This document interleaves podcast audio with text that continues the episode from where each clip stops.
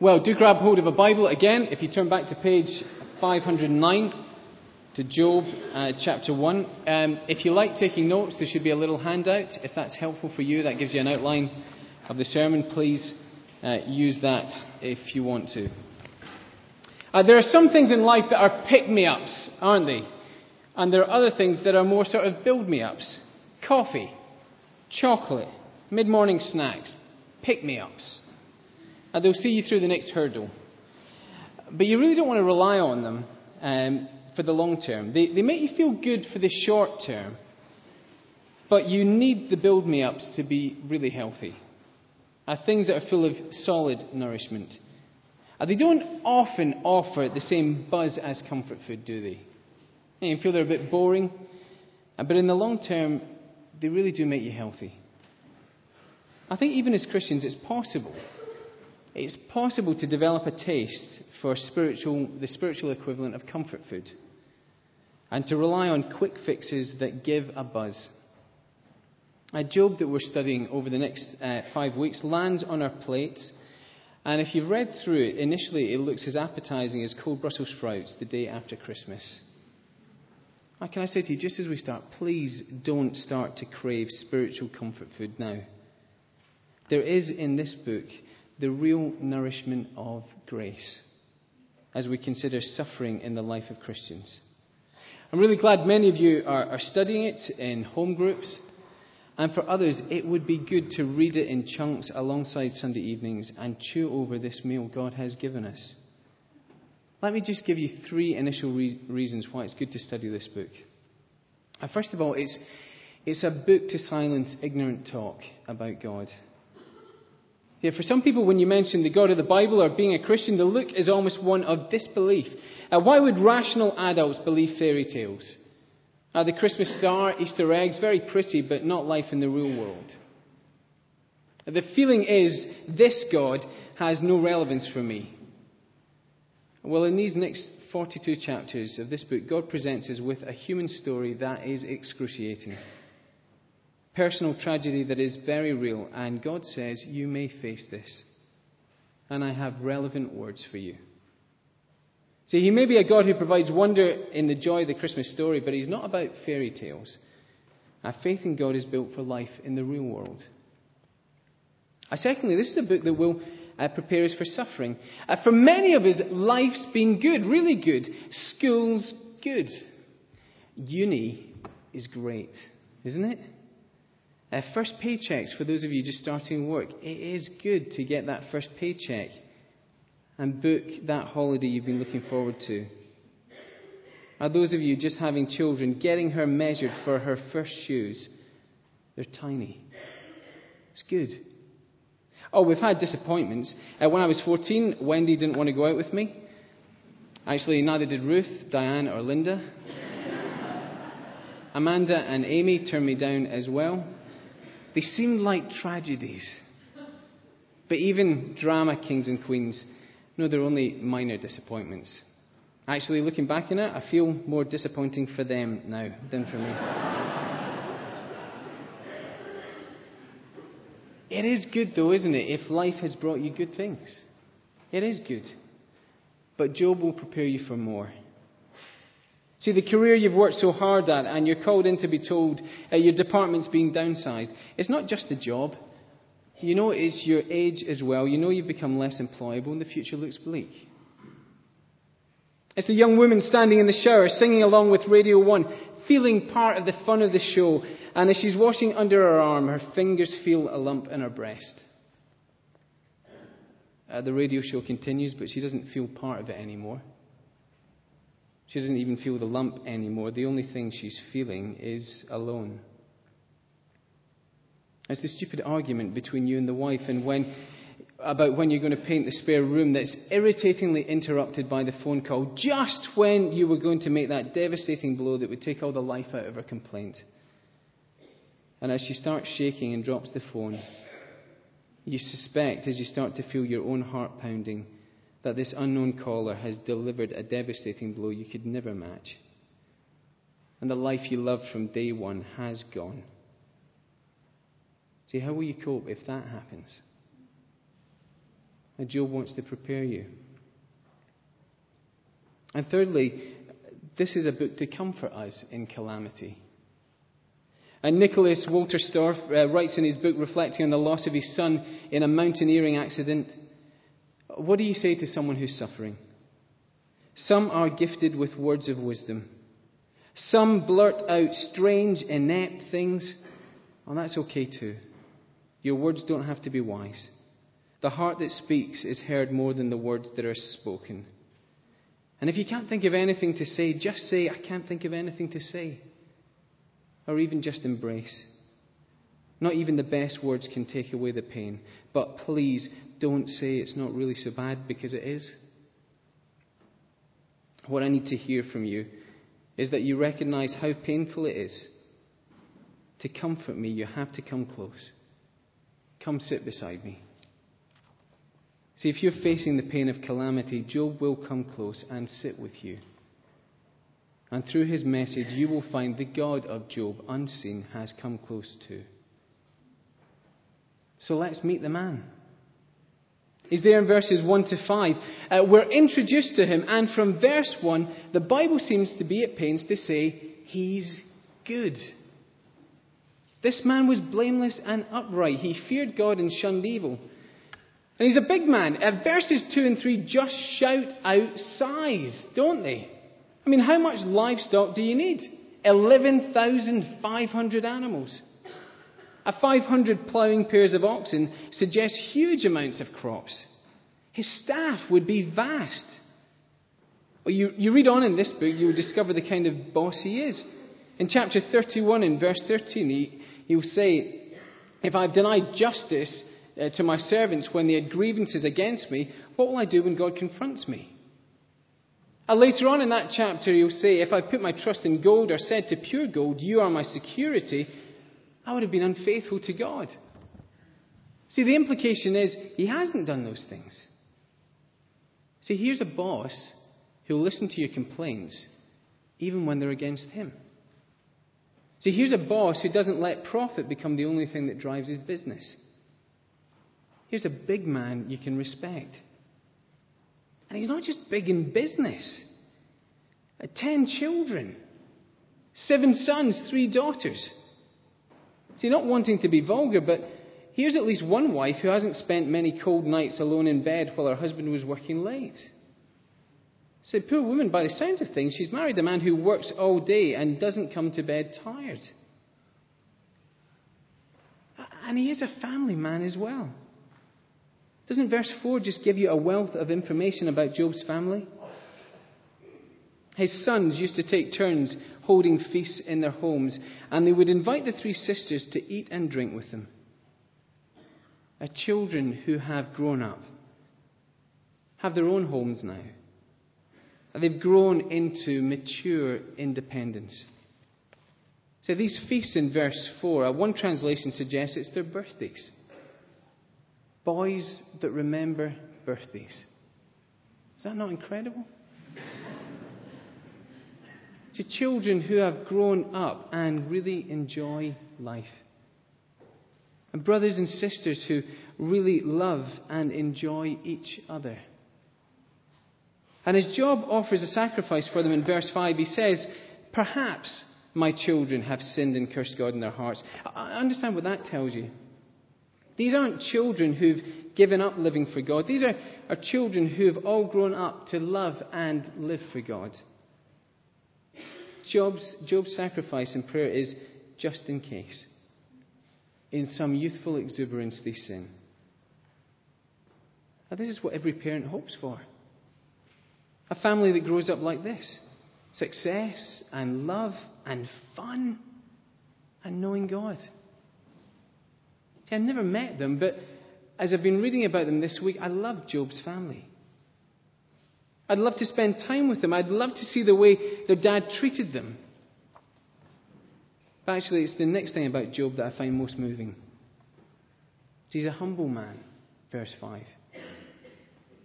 Offering a sacrifice for his children, and I imagine it's the same way he'd offered sacrifices for himself. It's a burnt offering. That's a, a sacrifice for sin. It's here that you begin to understand the kind of blamelessness that Job has. It's not the blamelessness of a man who says he's never done anything wrong. It's, it's the blamelessness of a man who freely acknowledges that he has and does. It's the blamelessness of a man who confesses his sin to God and has found that God, in his grace, has provided a sacrifice to deal with his blame. There's nothing outstanding between Job and God. His sins have been forgiven, and God says, blameless. See, here's a big man a family man who regularly kneels before the altar of God's great grace and prays, O Lord, forgive my sin. Make me blameless in your sight. Not because of my own righteousness, but only through the righteousness you give me, through the sacrifice you've provided. And if my wife or my children, who I've tried to teach to love and fear you, have offended you in any way, please have mercy on them because of that same sacrifice. The husbands and fathers, is that your approach to God and to your families? See, I have so much to learn from Job in just five verses. I'd love to have spent time with him. In the land of Uz, there lived a man whose name was Job. This man was blameless and upright. He feared God and shunned evil. Godliness like this. It's attractive, isn't it? Uh, you realize, as we read, I'm sure, uh, Job doesn't get the same insight that we do. He hears nothing of verses 6 to 12. Uncalled for, unwanted, but most of all, verses 13 to 19 are totally unexpected. Four quick fire reports of disaster. The first and the third, the apparent results of human evil, the Sabeans and the Chaldeans. The second and the fourth, he's left looking at the consequences of freak natural disasters. And don't both kinds raise in different ways that same question? Why would this happen? The first three will leave him financially ruined, the last one, emotionally devastated. All ten children crushed to death. The pain is even more distressing when you realize that family love is the very thing that caused Job to lose every one of them in a single day. Because it's their love for each other that guaranteed they'd all be in the same place.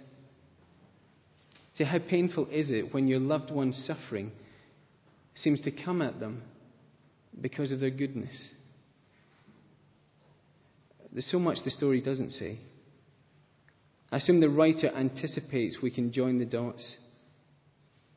At breaking the news to his wife, the searching for broken bodies, you let your mind wander over all the things that Job would need to do, and you realize the horror of this story is more gut wrenching implicitly than it is explicitly. And then one day it starts. Chapter 2, verse 7. A tender spot on his leg. Another one between his toes that rubs as he walks. And they spread and spread and spread till he can't move for pain and pus and blood. The desire to scratch that is only rewarded with agony every time he attempts some relief. See, what does the Bible say to those who set out to love and live for God? What does the Bible say in the face of those horrible, lying preachers of a prosperity gospel that says Christians should always expect to be healthy and wealthy? Dear friends, it says with many tears, in this life, calamity can suddenly come, even to the home of the good, even to the home of those whom God says are forgiven and blameless. Why? Why? Isn't that the question? And why does this happen? And why wasn't losing his children enough? Why would a loving God allow more? plenty of Christians have given well meaning answers. They comfort by saying, uh, This suffering was never God's intention. Or we shouldn't think that in any way he designed this. But uh, reading one author this week, I read, It is a great sadness when sufferers seek relief by sparing God his sovereignty over pain. The sadness is that it undercuts the very hope it aims to create. When all 42 chapters of the book of Job are said and done, the inspired author leaves us with an unshakable and undoubted fact God governs all things for his good purposes. It is folly to try and lighten the ship of suffering by throwing God's governance overboard. What makes the crush of calamity sufferable is not that God shares our shock, but that his bitter providences are laden with the bounty of love. See, for those of us who would ask, why on earth would God allow such suffering? The God of Job says, Come and see. Come and see at least part of the answer. And it's not found on earth, but in heaven. Well, that's verses 6 to 12, isn't it? The, the angels have come before the Lord, and Satan's there too. Now, for some, the idea of angels and a Satan feels like the realm of fantasy, but if that's you, can I say, before you dismiss this, it, it shouldn't be that implausible. See, if you're willing to consider the existence of a God who creates everything that can be seen, then it's at least possible this same God might have also created powers that are unseen to us. We wouldn't be so arrogant as to say that the whole of life is about us. Now, the Bible is not embarrassed to say there is a spiritual realm and spiritual forces. Forces that have a will, can be good and evil, and have real influence. And God invites us to see something of what they're doing and how it relates to Job's suffering. There's that conversation, isn't there? Verse 7. And where have you been, Satan? Oh, you know, here and there, just mooching around your world. Uh, verse 8. Have you seen Job? There's no one like him. He's blameless. He fears God and shuns evil. And Satan's reply, verse 9, he's only in it for what he can get. You protect all his stuff. But if you strike what he treasures and take it away, you'll see what he's like. He'll curse you. Very well. But I'll put all he has in your hands. Except you can't touch him. And we know how the story goes. And then in chapter 2 and verse 1, the angels are all there again, and so is Satan. And, and God draws his attention once more to Job. Uh, verse 3 Satan, have you noticed? Job maintained his integrity, even though you incited me to ruin him without reason. And verse 4 Skin for skin. He's only saving his own neck. But stretch out your hand, strike his health, and you'll see what he's like. He'll curse you. Uh, very well. But I'll put him in your hands. Except you can't kill him. And we know how the story goes. Uh, do you understand what these conversations are about? So I think at the heart of them is this is God alone the most treasured thing there is? Is knowing God such a treasure that if you lost everything else, you'd still be rich?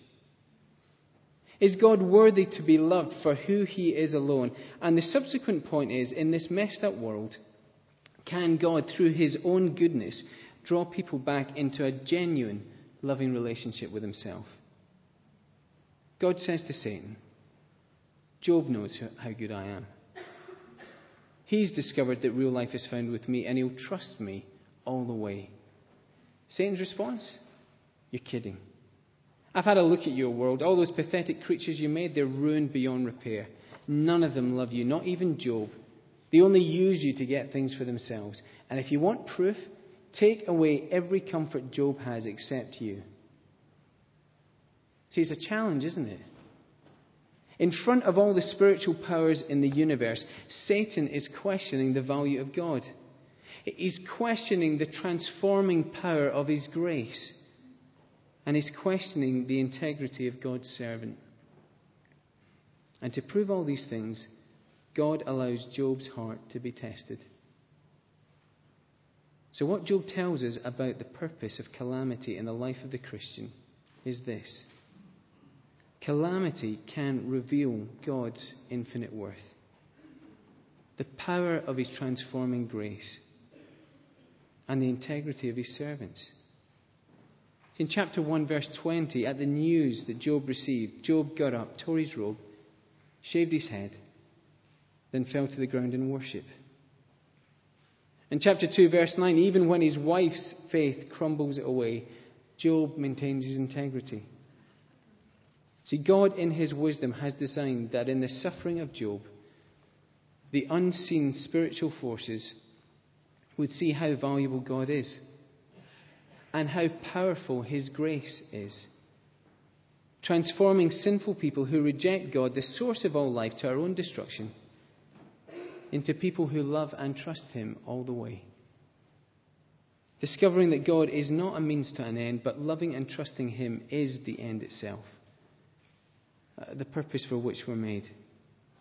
And that those who would claim that God, by His own goodness, is not able to draw from us that true worship will be silenced and shown to be wrong. Do not let me say, um, I know that I've experienced very little in the way of suffering. Beyond watching at my mum's bedside as the final stages of cancer laid waste her in five short weeks, I've lived a life that has been very short of pain. Many of you here have faced much more pain than me. And I'm nervous about sounding patronizing or thoughtless in the face of what some of you have gone through. But let me say, Job seems to be saying that God, in his wisdom, has designed through suffering a way to bring to the surface and to demonstrate dramatically that he is more valuable than wealth or health or even family. And you can trust him, even if you lose all those things. And he's designed for you to discover that he is not only your ultimate treasure but that He has truly led you to trust Him. And in doing that, He saves you from putting your ultimate joy and hope in things that will not be able to satisfy and save you eternally. It will ultimately be for our good and for His glory. Uh, John Piper expresses it well when he says, Nothing glorifies God more than maintaining our stability and joy when we lose everything but God. Brothers and sisters, if in the middle of some painful tragedy you have knelt and prayed, Oh God, it is hard. I feel myself at the edge and my heart is broken, but I will trust you. Angels gasp at the power of transforming grace, and Satan is put to shame. Finally, I just want us to see why the writer of Job, here at the end, wants us to know that faith in God is justified even in the face of calamity. Uh, let me give you some reasons. It is justified because well, it's logical. And did you hear Job's words in chapter 1 and verse 21? He says this on hearing the news about his family and his fortune. Naked I came from my mother's womb, and naked I shall depart. The Lord gave, and the Lord is taken away. May the name of the Lord be praised. And in chapter 2, verse 10, he says, Shall we accept good from, the good from God and not trouble? You get the logic of Job. He's saying, Everything I have is a gift from God. I didn't really earn it. I can't say I had a right to it. I've got nothing to barter with. I'm a spectator in life, watching God and needing to trust Him. And if I say I'm going to trust Him, it's illogical to only trust Him when things seem to be good. I've got to trust Him when it seems to cause trouble. Ah, you can't fail to spot the logic of His faith. And there are times in suffering when true faith needs to think logically and needs to help other sufferers to do that. That's what Job does with his wife. But we've not put our faith in a God who meets us merely with cold logic. And because God cares about our pain as well. You'll notice as we go through this book over the, the, the subsequent weeks, uh, you'll notice chapters 1 and 2 are prose. The next 39 chapters that God gives us are agonized, emotional poetry that swings from deep feelings of frustration through rage and despair, and finally to settled confidence in God's goodness. See, Job's tears and emotions seem to be as much an expression of Job's faith as is his logic. God never demands cold logic in the face of personal tragedy, but He does encourage faithful tears and questions that will lead you to know God's goodness. And on that, our writer does seem, even at the start of the book, to say faith in God is justified because God is good, even in the face of evil. Did you spot in that strange dialogue between the Lord and Satan? Twice Satan asked God to stretch out his hand against Job. Twice God says to Satan, I'll put him in your hands. See, I think it's the writer's subtle way of showing us uh, God is sovereign even over evil. So we can say Job's trouble is from the Lord, but he's not the one who does evil. As Satan exists and has real influence, God permits Satan's activity. And you saw, didn't you? Satan, although a terrifying foe, is always kept on a leash by God. God sets the boundaries for what he can do. And we seem to be being shown that in this world where evil clearly exists, God will never act in an evil way against us. But because he is totally sovereign, when evil forces come at us to cause harm, he will set their course and limit their power so that even evil intent will, in his gracious plans, turn out for your good and for his glory. And there was another servant of the Lord. He lived much later than Job. At God's command, he too faced Satan, who's sometimes called the prince of this world, and suffered at his hands. I said this I will not speak with you much longer, for the prince of this world is coming. He has no hold on me, but the world must learn that I love the Father, and that I do exactly what my Father has commanded me.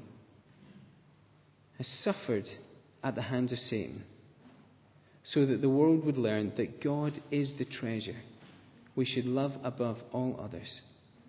And his suffering, in a much bigger way than Job's or yours or mine, turned out for your good and for his glory. Let's pray together.